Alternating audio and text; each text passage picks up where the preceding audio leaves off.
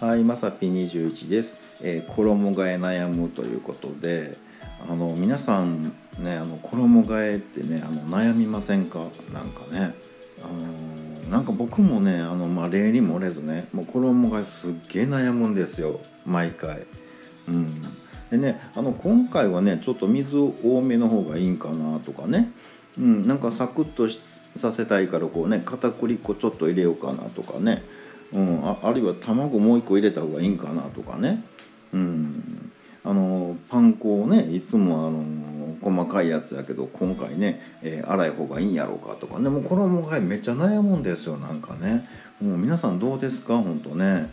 うん。まあ一気にねなんかこう寒なったりとかしてねこうなんかこう仕様を変えなあかんのかなっていうのでねこうなんかいろいろこうタイミングを考えたんですけど、まあ、考えたらね僕うちで揚げ物せえへんないうことでね、うん、あのまあまあこれ多い日も安心ということでねもうよかったななんて思ってます。